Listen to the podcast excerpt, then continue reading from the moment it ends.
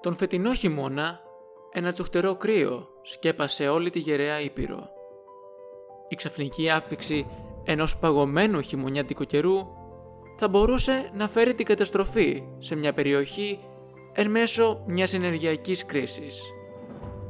Ήδη από τις αρχές του περασμένου Δεκεμβρίου, οι αναλυτές δήλωναν Εάν είμαστε έστω και λίγο άτυχοι αυτό το χειμώνα, θα μπορούσε να μετατραπεί η παρούσα έλλειψη καυσίμων σε μια ενεργειακή κρίση. Επειδή και αυτό είναι το μεγαλύτερο πρόβλημα που εντοπίζω, είμαστε κυριολεκτικά στο έλεος του καιρού. Νομίζω πως βαδίζουμε προς μια σκληρή ύφεση, επειδή δεν θα υπάρχει αρκετή ενέργεια για να καλύψει τις ανάγκες της οικονομίας. Όπως και να θες να το ονομάσεις, κρίση, ανεπάρκεια, έλλειψη. Αυτό που εκτιλήσεται γύρω από την παγκόσμια αγορά ενέργειας επηρεάζει τις ζωές όλων μας. Οι τιμές της ενέργειας έχουν εκτοξευθεί, με το επίπεδο των ευρωπαϊκών τιμών φυσικού αερίου να έχει αυξηθεί κατά περίπου 400%. Ακόμα και οι τιμές του άνθρακα, ο οποίος αποφεύγεται από πολλές χώρες λόγω βλαβερού αντίκτυπου στο περιβάλλον, έχουν σχεδόν διπλασιαστεί. Αυτό συνεπάγεται ότι σχεδόν σε κάθε γωνιά του κόσμου η ενέργεια που απαιτείται για να ζεστάνουμε το σπίτι μας, για να γεμίσουμε το αμάξι μας ή για να ενεργοποιήσουμε τις επιχειρήσεις μας έχει γίνει δραματικά πιο ακριβή. Η παρούσα συνθήκη έχει χαρακτηριστεί ως η πρώτη ενεργειακή κρίση της ενεργειακής μετάβασης. Και είναι αλήθεια ότι αυτό που καραδοκεί πίσω από κάθε πλευρά της συγκεκριμένης ενεργειακής κρίσης είναι η κλιματική αλλαγή. Αλλά υπάρχουν τόσοι πολλοί διαφορετικοί λόγοι για την υπάρχουσα έλλειψη ενέργειας. Φυσικά δεν θα προχωρήσουμε σε όλους αυτούς, όμως θα αναδείξουμε μερικούς από τους πιο σημαντικούς παράγοντες πίσω από την εν λόγω ανεπάρκεια και θα επεξηγήσουμε το μέλλον της ενέργειας καθώς η πράσινη μετάβαση κερδίζει όλο ένα και περισσότερο έδαφος. Γεια σας, είμαι ο Σταύρος Κουτσοχέρας και είστε συντονισμένοι στη συγνότητα του Time for Europe. Πολλά τα ερωτήματα που εγείρονται για τους λόγους πίσω από την φετινή ενεργειακή κρίση. Η πιο απλή απάντηση; Πανδημία. Οι πρώτοι μήνες της πανδημικής κρίσης του κορονοϊού COVID-19 οδήγησε πολλές οικονομίες να αναστείλουν τη λειτουργία τους. Η ζήτηση για ενέργεια έπεσε κατακόρυφα, καθώς οι επιχειρήσεις έκλεισαν, οι άνθρωποι παρέμειναν στα σπίτια τους και τα αεροπλάνα ρίζωσαν στο έδαφος. Και οι παραγωγοί ορυκτών καυσίμων ανταποκρίθηκαν κατά τον ίδιο τρόπο. Σταμάτησαν να πραγματοποιούν διατρήσεις για πετρέλαιο, μείωσαν την παραγωγή φυσικού αερίου και ακόμη περισσότερο έκλεισαν τα ορυχεία άνθρακα. Ωστόσο, το 2021 οι οικονομίες επέστρεψαν στη ζωή. Η ταχύτητα αυτής της ανάκαμψης έπιασε ουσιαστικά ολόκληρο τον κόσμο απροετοίμαστο. Και δεν αναφερόμαστε αποκλειστικά στους προμηθευτές ενέργειας. Πιθανόν έχεις ακούσει για την παγκόσμια κρίση της εφοδιαστικής αλυσίδας ή για την έλλειψη ημιαγωγών; Όλα αυτά κρύβουν μια κοινή αιτία. Την απροσδόκητη ανάκαμψη στη ζήτηση ενέργειας. Κατά μία περίπτωση, ναι, αυτά είναι καλά νέα, με την έννοια ότι η οικονομία έχει πάρει τα πάνω της ξανά, έπειτα από μια υγειονομική κρίση του κορονοϊού. Έχουμε παρατηρήσει μια υψηλότερη ζήτηση για ενέργεια από διάφορους τομείς της οικονομίας. Αλλά έχουμε εξίσου παρατηρήσει μια εκτόξευση της τιμής της ενέργειας που κατά πλειονότητα οφείλεται στις παγκόσμια διαταραγμένες αλυσίδες εφοδιασμού, από ολοκληρωμένα κυκλώματα, computer chips, μέχρι κοντέινερ μεταφοράς και φυσικό αέριο. Επειδή όντως ευτυχώς θα βγούμε από την υγειονομική πανδημία σε κάποιο βαθμό, αλλά ο μακροπρόθεσμος αντίκτυπος που πραγματικά δεν συνειδητοποιήσαμε όταν βρισκόμασταν σε lockdown είναι πώς να βάλεις σε τάξη όλη την οικονομία εκ νέου. Αλλά το χρονικό της φετινής έλλειψης ενέργειας είναι λίγο ηρωνικό. Επειδή αυτή η έλλειψη των ορυκτών καυσίμων που θα μπορούσαν σε άλλη περίπτωση να ενδυναμώσουν τις οικονομίες μας έρχεται τη στιγμή που χώρες αρχίζουν να φτιάχνουν σχέδια προκειμένου να τα εγκαταλείψουν για πάντα. Μέχρι το 2070, η Ινδία θα πετύχει τον στόχο των μηδενικών εκπομπών αερίων του θερμοκηπίου. Ως είπα, είμαστε στην πραγματικότητα πιο κοντά από ποτέ στην αποφυγή ενός κλιματικού χάους. Παρά όλες αυτές τις μεγάλες ανακοινώσεις και υποσχέσεις να γίνουμε περισσότερο πράσινοι, να μεταβούμε δηλαδή σε μια πιο πράσινη ενέργεια, η πανδημία μας έχει φέρει αντιμέτωπους με μια σκληρή πραγματικότητα.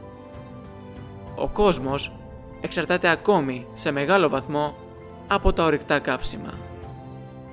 Ακόμη και στη Γερμανία, μια χώρα που διακρίνεται από τη φήμη του πράσινου ηγέτη, η αντλούμενη ενέργεια προέρχεται κατά κύριο λόγο από μη ανανεώσιμες πηγές ενέργειας.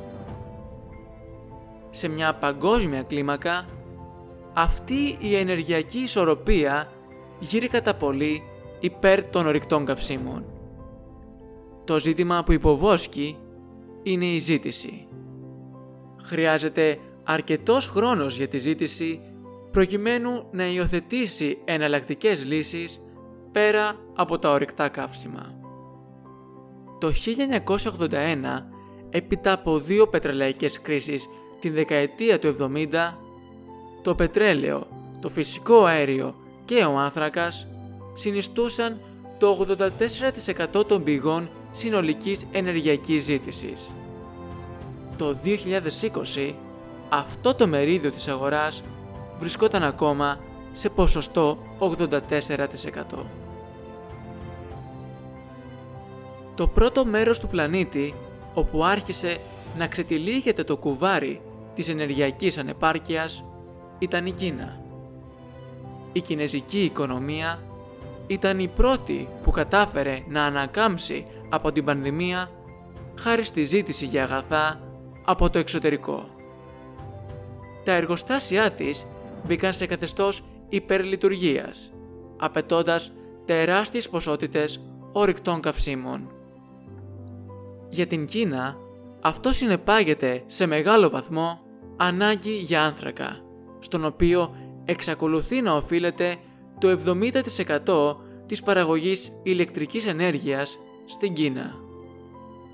Αλλά μια ποικιλία παραγόντων, όπως η de facto απαγόρευση εισόδου Αυστραλιανού άνθρακα και η αυξημένη τιμή της ηλεκτρικής ενέργειας, κατέστησαν σαφές ότι η προμήθεια ενέργειας δεν μπορούσε να ακολουθήσει τον δρόμο της παραγωγής.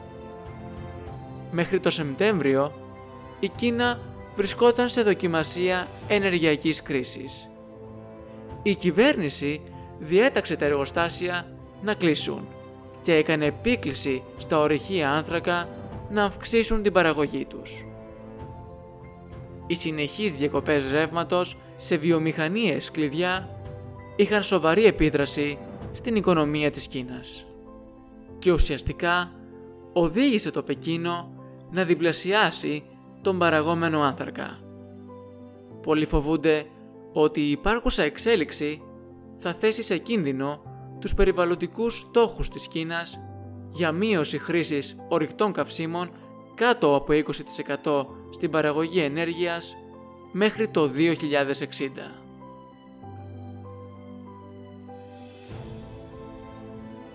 Με μια έλλειψη άνθρακα στο εσωτερικό, η Κίνα στράφηκε σε διεθνείς αγορές φυσικού αερίου για να συνεχίσει να τροφοδοτεί τα εργοστάσια της.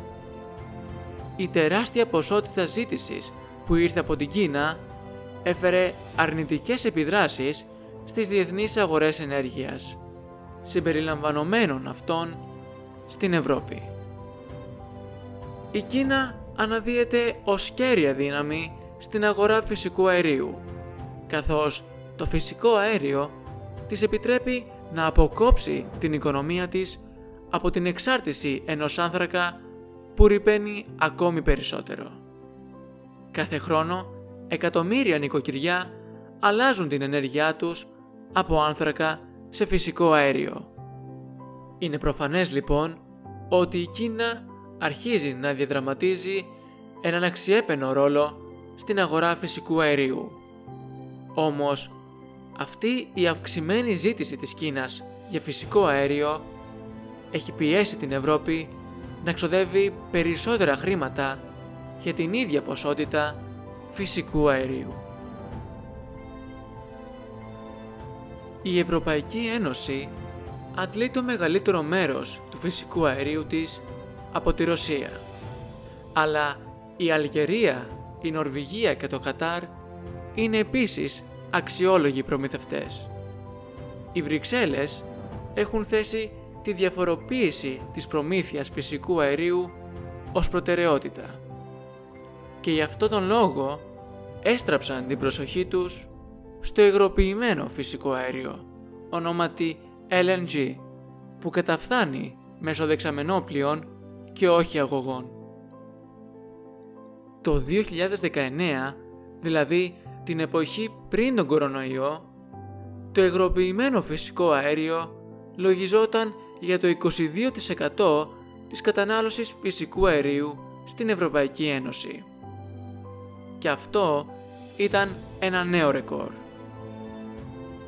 Ο ανταγωνισμός ανάμεσα στην Κίνα και την Ευρωπαϊκή Ένωση για το υγροποιημένο φυσικό αέριο LNG έχει δημιουργηθεί εδώ και χρόνια. Αλλά το διάστημα της ενεργειακής ανεπάρκειας συνέβαλε σε μια μάχη κατάθεσης καλύτερης προσφοράς. Και η Ευρώπη χάνει κατά πολύ από την Ασία. Τα στατιστικά στοιχεία του πληθυσμού μιλούν από μόνα τους. Επομένως, όταν έχει κρύο στην Ινδία και στην Κίνα, αυτές οι περιφέρειες απορροφούν την αγορά υγροποιημένου φυσικού αερίου. Και τότε, η Ευρώπη έχει λιγότερα αποθέματα. Υπάρχουν φυσικά η αγωγή προμήθειας στην Νορβηγία, στην Αλγερία και στη Ρωσία. Φυσικά και μπορούν να μας προμηθεύσουν με φυσικό αέριο επίσης. Αλλά για αυτόν τον λόγο στην Ευρώπη υπάρχει ακόμη ένα πρόβλημα πλέον. Βασικά, πολλά προβλήματα πλέον. Το μεγαλύτερο από αυτά τα προβλήματα ακούει στο όνομα Ρωσία. Η Δυτική Ευρώπη ξεκίνησε να εισάγει φυσικό αέριο από τη Ρωσία ή ακριβέστερα από την Σοβιετική Ένωση τη δεκαετία του 1960. Στη σημερινή εποχή υπάρχουν αρκετοί αγωγοί που συνδέουν τα εδάφη φυσικού αερίου στη Σιβηρία της ρωσικής Gazprom σε διάφορες περιοχές αποθήκευσης σε ολόκληρη την Ευρωπαϊκή Ένωση. Η εξάρτηση της Ευρωπαϊκής Ένωσης στο ρωσικό φυσικό αέριο έχει ανέκαθεν προβληματίσει πολλούς σε αυτό το μπλοκ. Και αυτές οι ανησυχίες φαίνεται να αποκτούν σάρκα και οστά το τρέχον χρονικό διάστημα καθώς η Ευρωπαϊκή Ένωση αντιμετωπίζει μια έλλειψη φυσικού αερίου.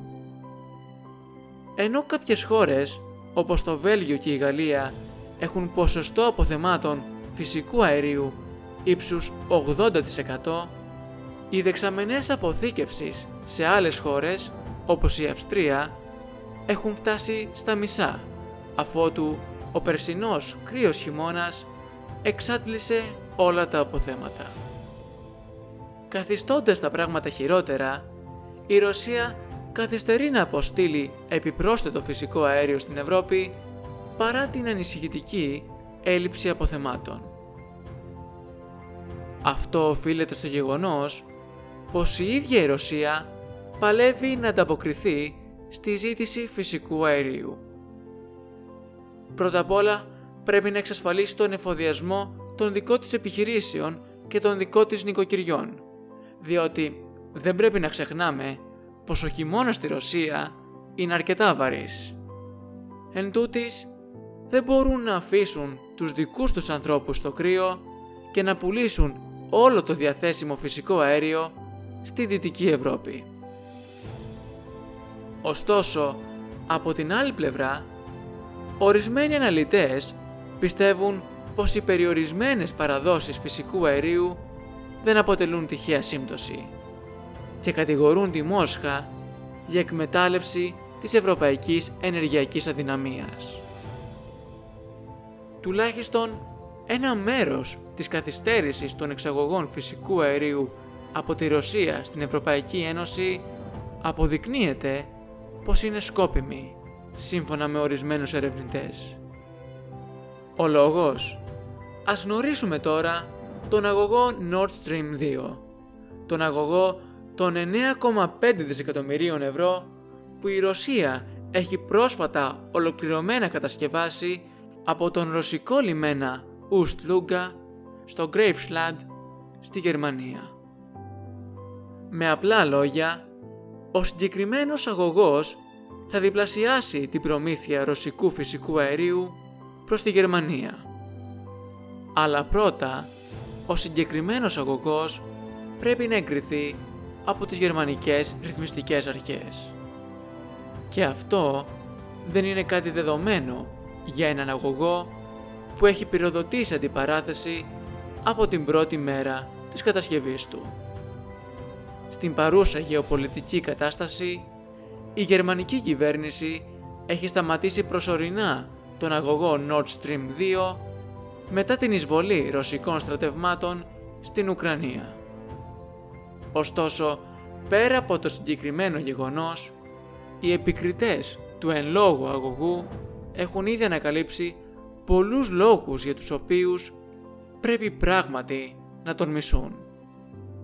Καταρχάς, πολλοί φοβούνται πως ο συγκεκριμένος αγωγός θα καταστήσει την Ευρωπαϊκή Ένωση ακόμη πιο εξαρτημένη από το ρωσικό φυσικό αέριο. Και επιπλέον, ανησυχούν για το γεγονός πως ο Nord Stream 2 θα προσπεράσει την Ουκρανία, μια χώρα που αποκομίζει τεράστια χρηματικά κέρδη κάθε χρόνο από το γεγονός πως η πλειονότητα του ρωσικού φυσικού αερίου περνάει μέσω αυτού του κράτους, προκειμένου να φτάσει στα κύρια σημεία της Ευρώπης. Μια οικονομική κρίση στην Ουκρανία λοιπόν θα επέφερε αργά ή γρήγορα μια προσφυγική κρίση. Και αυτό είναι κάτι που πρωτίστως η Γερμανία και μετέπειτα η υπόλοιπη Ευρώπη δεν επιθυμεί καθόλου. Ορισμένοι πιστεύουν πως η Ρωσία παρακρατά τις εξαγωγές φυσικού αερίου ως έναν τρόπο να εκβιάσει την Ευρωπαϊκή Ένωση σχετικά με την έγκριση του συγκεκριμένου αγωγού. Είτε η Ρωσία εργαλοποιεί τις εξαγωγές φυσικού αερίου είτε όχι, ο αγωγός Nord Stream 2 χρήζει ύψιστης σημασίας για το οικονομικό μέλλον της Ρωσίας στην Ευρώπη. Ας έχουμε στο νου ότι περίπου το 40% των ετήσιων κυβερνητικών εσόδων της Ρωσίας προέρχονται από τις εξαγωγές πετρελαίου και φυσικού αερίου. Η Ρωσική Ομοσπονδία υπό την ηγεσία του Πούτιν έχει σπαταλήσει μια περιουσία για την ανάπτυξη ενός νέου τομέα φυσικού αερίου μέσω του οποίου οι Ρώσοι εξασφαλίζουν την τροφοδότηση ολόκληρης της Ευρώπης με ενέργεια για τις επόμενες γενναίες.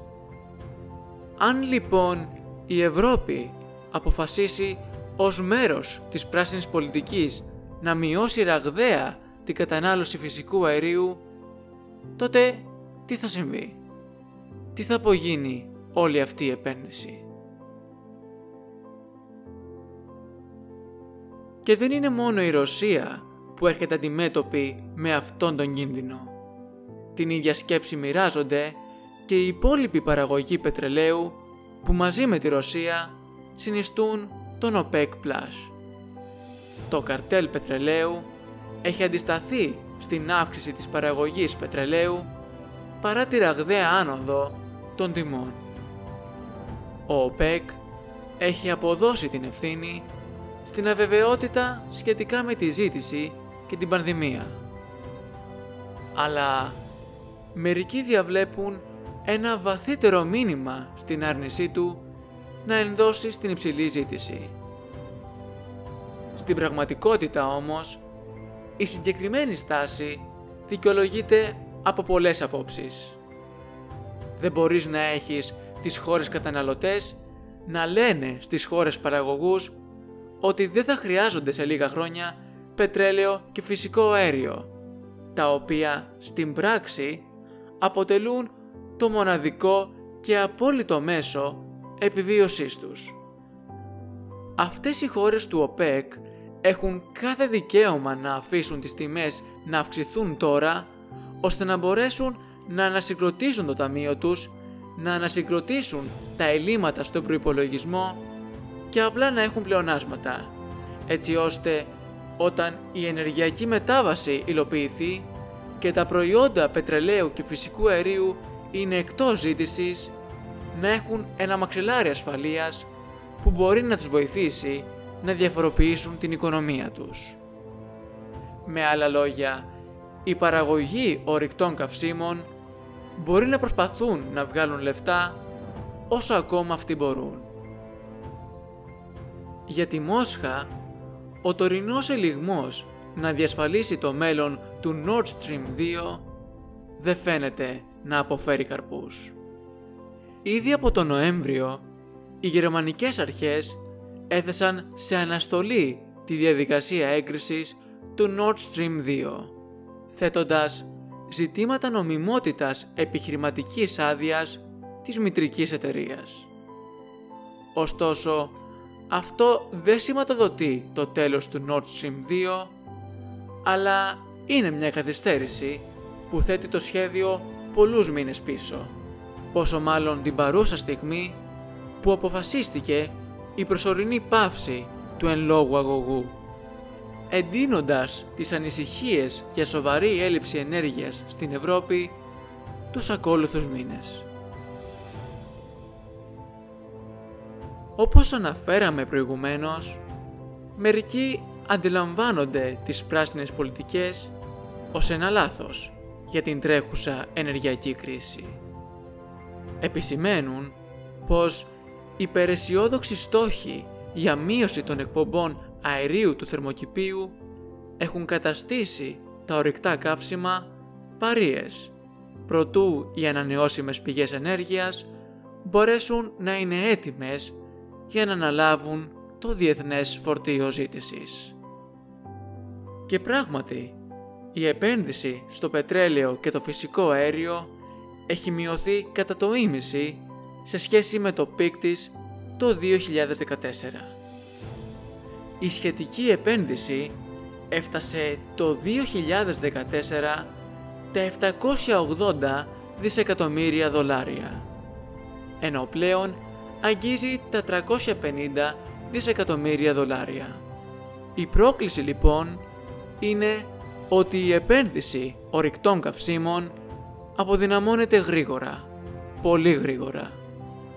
Αλλά για τον κόσμο, το να μπορεί να ανταποκριθεί στην υψηλή και σταδιακά αυξανόμενη ζήτηση ενέργειας σημαίνει ότι το ποσό επένδυσης στις ανανεώσιμες πηγές ενέργειας χρειάζεται να τετραπλασιαστεί. Μιλάμε για περίπου 100 τρισεκατομμύρια δολάρια. Αυτά τα λεφτά δεν υπάρχουν και δεν θα υπάρχουν αυτός ο όγκος των χρημάτων. Οπότε, επί της ουσίας, μιλάς για ενεργειακή φτώχεια εναντίον πράσινης ενέργειας. Και πιστέψτε με, χώρες όπως η Κίνα και η Ινδία απλώς δεν θα διαλέξουν την ενεργειακή φτώχεια. Πέρα από τους προαναφερθέντες παράγοντες που επηρεάζουν την τιμή της ενέργειας, η τρέχουσα κατάσταση της παγκόσμιας πολιτικής κακέρας διαδραματίζει ένα κριτικό ρόλο. Πώς η εισβολή της Ρωσίας στην Ουκρανία επιδρά στο βιωτικό επίπεδο των λαών οι ευρωπαϊκές κυρώσεις προς τη Ρωσία θα μεταβάλουν άμεσα τη τιμή της ενέργειας.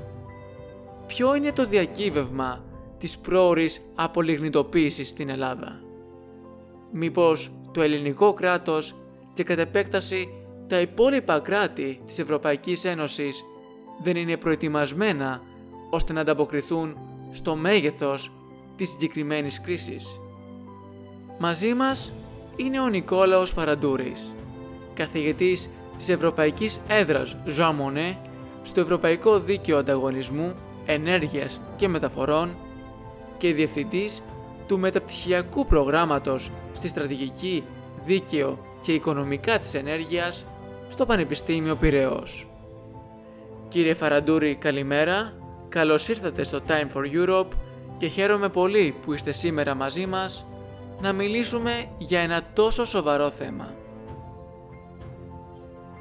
Καλή σας μέρα. Συγχαρητήρια για την προσπάθεια. Χαίρομαι να συμβάλλω. Λοιπόν, βλέπει λοιπόν ο πολίτης καθημερινά να αυξάνονται οι τιμές των προϊόντων, να αυξάνονται οι τιμές των καυσίμων και ακούμε συνέχεια ειδήσεις μια ενεργειακή κρίση στην οποία οφείλεται. Αυτή η ενεργειακή κρίση τελικά, πού οφείλεται; Είναι προφανές ότι η ενεργειακή κρίση που πλήττει τόσο τη χώρα μας όσο και την Ευρώπη αλλά και ε, τον υπόλοιπο κόσμο ε, είναι συνέπεια ε, διεθνών ανακατατάξεων οικονομικών, ρυθμιστικών, πολιτικών. Με απλά λόγια φάνηκε ότι μετά το πρώτο κύμα της πανδημίας ε, στην προσπάθεια η παγκόσμια οικονομία να ανακάμψει υπήρξε μια ε, ανισορροπία της προσφοράς και της ζήτησης. Υπήρξε μεγάλη ζήτηση ενεργειακών πόρων, η οποία όμως ήταν αναντίστοιχη της προσφοράς. Γιατί αναντίστοιχη της προσφοράς, διότι η βιομηχανία και η ενεργειακή βιομηχανία και οι μεταφορές και οι εξορίξεις και γενικότερα η βιομηχανία και η δραστηριότητα γύρω από τους ενεργειακούς πόρους παρέμεινε για πολύ καιρό καθυλωμένη. Υπήρξαν και υπάρχουν ακόμα ελλείψεις σε αποθηκευτικούς χώρους. Το σπιράλ της ανάπτυξης λοιπόν καθώς φαίνεται ε, να αρχίζει να εκτοξεύεται και πάλι ε, συναντά αυτού του είδους την αναντιστοιχία στην προσφορά. Έχουμε ζήτηση αλλά όχι αντίστοιχη προσφορά. Αυτό σημαίνει ότι ε, σταδιακά οι τιμές αρχίζουν να ανεβαίνουν και στην Ευρώπη για λόγους ρυθμιστικούς ε, και άλλους ε, που έχουν να κάνουν με το εμπόριο εκπομπών ε, διοξιδίου του άνθρακα, στρεβλώσεις, ενδεχομένως αριθμίες ή άλλες ατέλειες στην αγορά, συνθέτουν ένα σκηνικό που πυροδοτούν κύμα ακρίβειας. Όμως δεν είναι σε όλες τις χώρες το ίδιο και δεν πλήττει τις, ε, όλες τις χώρες της Ευρωπαϊκής Ένωσης με τον ίδιο τρόπο η ακρίβεια. Και ευχαρίστως να το συζητήσουμε στην Βεβαίως. Θέλω να μου πείτε, διότι σήμερα η συνέντευξη μαγνητοσκοπείται στις 25 Φεβρουαρίου, μια μέρα μετά την εισβολή της Ρωσίας στην Ουκρανία. Πώς η Ουκρανική κρίση δύναται να επηρεάσει ακόμη περισσότερο την τιμή της ενέργειας; Είναι σαφές ότι η κλιμάκωση ή ενδεχομένως ε, η παράταση των εχθροπραξιών, της κρίσης στα ρωσο-ουκρανικά ε, σύνορα δεν μπορεί να συμβάλλει ε, σε οποιαδήποτε αποκλιμάκωση. Το αντίθετο, ε, οι τιμές του φυσικού αερίου φαίνεται ότι θα παραμείνουν υψηλές, όμως οι ενδείξεις για υψηλές τιμές ενέργειας και φυσικού αερίου ήταν γνωστές εδώ και τουλάχιστον ένα χρόνο. Η ρωσο-ουκρανική κρίση απλώς επιτείνει αυτού του είδους ε, την ε, αυξητική τάση. Ε, δεν γεννήθηκε από τη ρωσο-ουκρανική κρίση η ακρίβεια ούτε το υψηλό ενεργειακό κόστος. Στην Ελλάδα για παράδειγμα βλέπουμε ότι κάτι δεν πάει καλά και στην ελληνική αγορά και εδώ να πούμε κατά τη γνώμη μου ότι το φαινόμενο μπορεί να είναι διεθνές ωστόσο ε, πυροδοτείται και διωγγώνεται ακόμη περισσότερο στη χώρα μας για πολλούς ε, λόγους ρυθμιστικούς, ε, πολιτικούς, ακόμα και θεσμικούς, νομικούς και εμπορικούς, τις διαπραγματεύσεις δηλαδή με τους Ρώσους ε, για την τιμή φυσικού αερίου που προηγήθηκαν το προηγούμενο εξάμεινο. Για πολλούς λόγους βλέπουμε εδώ και πολύ καιρό ότι οι τιμές ε, της ενέργειας θα είναι ε, υψηλές. Άρα η ρωσο κρίση πράγματι μπορεί να παγιώσει για μεγάλο χρονικό διάστημα τις υψηλές τιμές ενέργειας. Δεν ήταν αυτή όμως από μόνη της που πυροδότησε το κύμα ακρίβειας και δει στη χώρα μας, στην οποία καταγράφονται οι υψηλότερες τιμές κατά μέσο όρο χονδρεμπορικής ηλεκτρικού ρεύματος στην Ευρώπη και στα κράτη-μέλη. Πού οφείλεται αυτό το γεγονός, Γιατί συνεχώς ακούμε ότι όντως σε άλλες χώρες της Ευρώπης το ρεύμα και το πετρέλαιο είναι αρκετά φθηνότερο από την Ελλάδα. Πού οφείλεται αυτή η επίπτωση στην ελληνική οικονομία,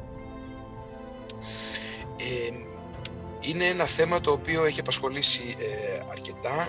Η άποψή μου είναι ότι οφείλεται σε εμπορικούς, οικονομικούς, πολιτικούς και θεσμικο-ρυθμιστικούς λόγους. Πάμε να δούμε τα πράγματα από την αρχή.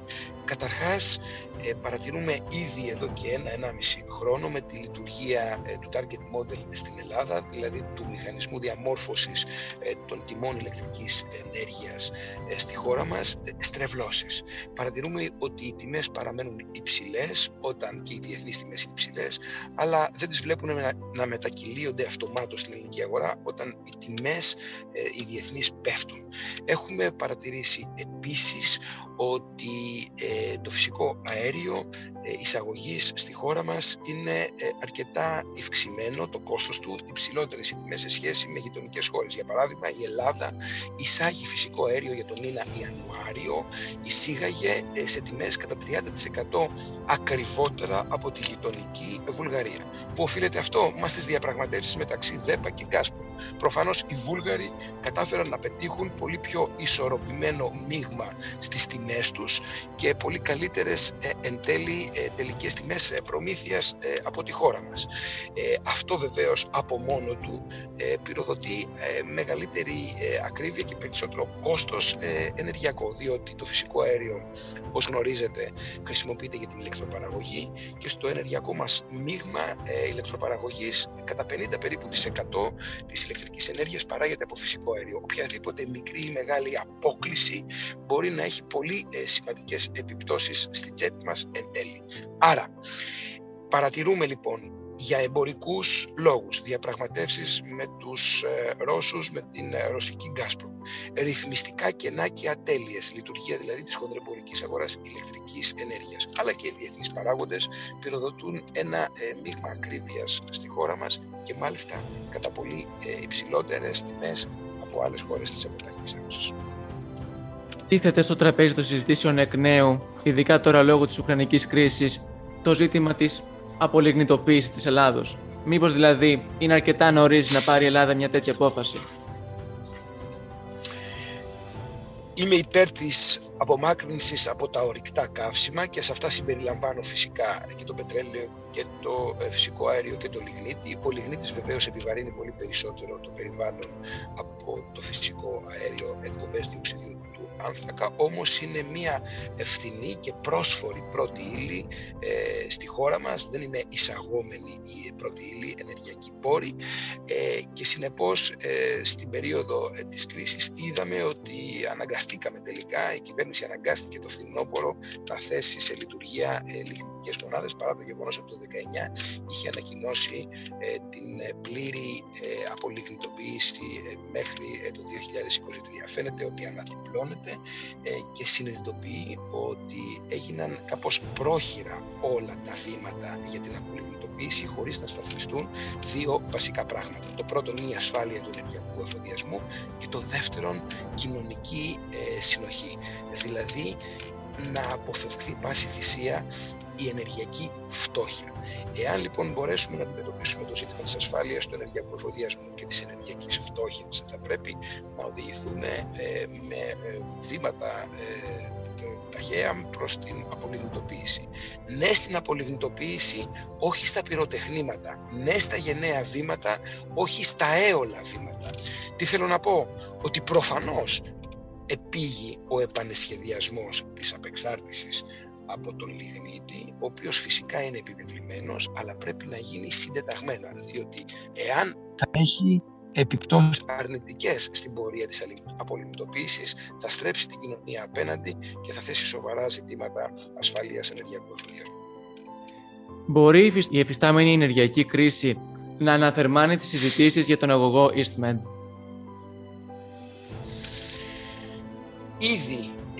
Τιμές φυσικού αερίου αυτή τη στιγμή ε, στον κόσμο θα μπορούσε να πει κανείς ότι συνηγορούν υπέρ της βιωσιμότητας ε, του εγχειρήματος του αγωγού ε, EastMed. Ο EastMed είναι ένας αγωγός, να θυμίσουμε, που φιλοδοξεί να συνδέσει τα κοιτάσματα της Ανατολικής ε, Μεσογείου με ε, την Ευρώπη διαμέσου της Ελλάδας υποθαλάσσια από τη Μεσόγειο, από την Κύπρο μέχρι την Κρήτη και από εκεί από την Κρήτη στην υπηρετική Ελλάδα.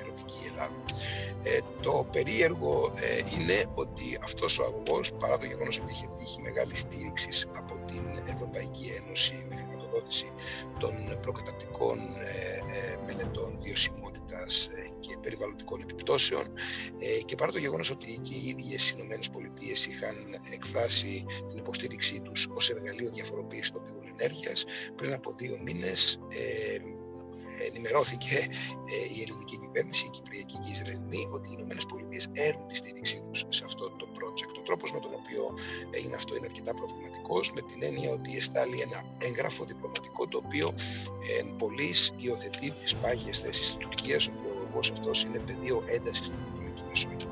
Ανεξάρτητα λοιπόν από το αν θα γίνει ή όχι ο από διπλωματικής σκοπιάς ε, υπάρχει μια εξέλιξη όχι και τόσο ευχάριστη ε, για τα ελληνικά ε, συμφέροντα, για τις ε, ελληνικές θέσεις. Τώρα, ως προς τη δημιουργία και την λειτουργία και την υλοποίηση του αγωγού, είναι προφανές ότι οι υψηλές τιμές φυσικού αερίου σήμερα όμως κάνουν το έργο ασφαλώς βιώσιμο. Δεν γνωρίζουμε όμως εάν αυτό το έργο μέσα στην επόμενη δεκαετία η οποία θα πρέπει να το δει να υλοποιείται και να θα μπορέσει να τύχει αντίστοιχη στήριξη από τις αγορές, από ιδιωτικά κεφάλαια, από επενδυτές οι οποίοι θα πιστέψουν στο έργο και στη βιωσιμότητα αυτού του project ε, και θα, το, ε, και θα σπεύσουν να το υποστηρίξουν ε, με κεφάλαια. Φτάνοντας προς το τέλος, η ένταση και η έκταση της, της συγκεκριμένης ενεργειακής κρίσης είναι πέρα από τα όρια αντοχής της ελληνικής οικονομίας. Με άλλα λόγια, είμαστε προετοιμασμένοι σχετικά με το μέγεθος αυτής της κρίσης. Υπήρξαν έγκαιρα προειδοποιήσεις εδώ και τουλάχιστον 9 μήνες για το τι πρόκειται ε, να συμβεί.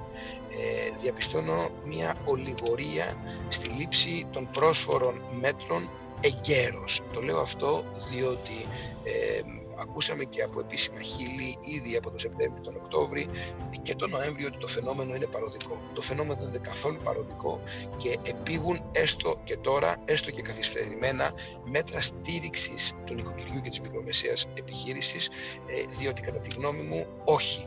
Η απάντηση είναι στο ερώτημά σας. Η ελληνική κοινωνία και η ελληνική οικονομία δεν θα μπορέσει να αντέξει αυτούς τους ισχυρού ε, κραδασμού 400% επάνω το φυσικό αέριο, ανατιμήσεις όλα τα βασικά προϊόντα και είδη πρώτης ε, ανάγκης. Χρειάζονται ισχυρά δημοσιονομικά μέτρα στήριξης, μείωση του φόρου κατανάλωσης, μειώσεις ε, ΦΠΑ ε, σε βασικά είδη και ε, ρυθμιστικές παρεμβάσεις και αυστηρή έλεγχη. Όλα αυτά θα μπορούσαν και θα έπρεπε να είχαν γίνει νωρίτερα. Η Ευρωπαϊκή Επιτροπή παρέπεμψε στα κράτη-μέλη τη στήριξη των εθνικών τους οικονομιών ήδη από το φθινόπωρο. Έχουμε φτάσει Φλεβάρι και νομίζω ότι πλέον έχει γίνει κατανοητό ότι με ε, επιδόματα αποσπασματικά δεν μπορεί η κοινωνία να αντέξει αυτό ε, το δυσθεώρητο ενεργειακό κόστος όπως διαμορφώνεται σήμερα. Σας ευχαριστώ πολύ. Η πραγματικότητα λοιπόν είναι ότι αν η προσφορά ενέργειας συνεχίσει να μειώνεται όλο ένα και πιο γρήγορα και η ζήτηση δεν έχει μετακινηθεί, οι υψηλές τιμές είναι η μόνη λύση, επειδή μόνο τότε θα πείσει τους καταναλωτές να απομακρυνθούν από αυτά τα προϊόντα.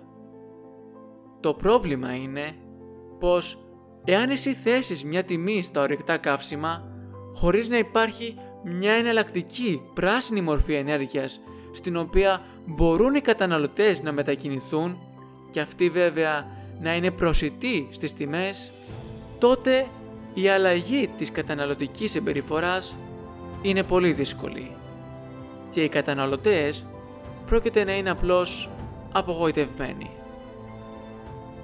Και αυτή ακριβώς είναι η κατάσταση στην οποία βρίσκονται πολλοί άνθρωποι αυτή τη στιγμή. Απογοητευμένοι, έξαλλοι υπό τον κίνδυνο να μην μπορέσουν να καλύψουν τις ενεργειακές τους ανάγκες. Επομένως, προς τα πού οδεύουμε; Παρά τον έντονο ενθουσιασμό λοιπόν γύρω από την πράσινη ενέργεια, διαπιστώνεται πως τα ορυκτά καύσιμα τροφοδοτούν τη ζωή μας. Και μέχρι αυτό να αλλάξει, τα ορυκτά καύσιμα και οι χώρες που τα παράγουν θα συνεχίσουν να καθορίζουν πόσο κοστίζει να αφήνεις τα φώτα ανοιχτά.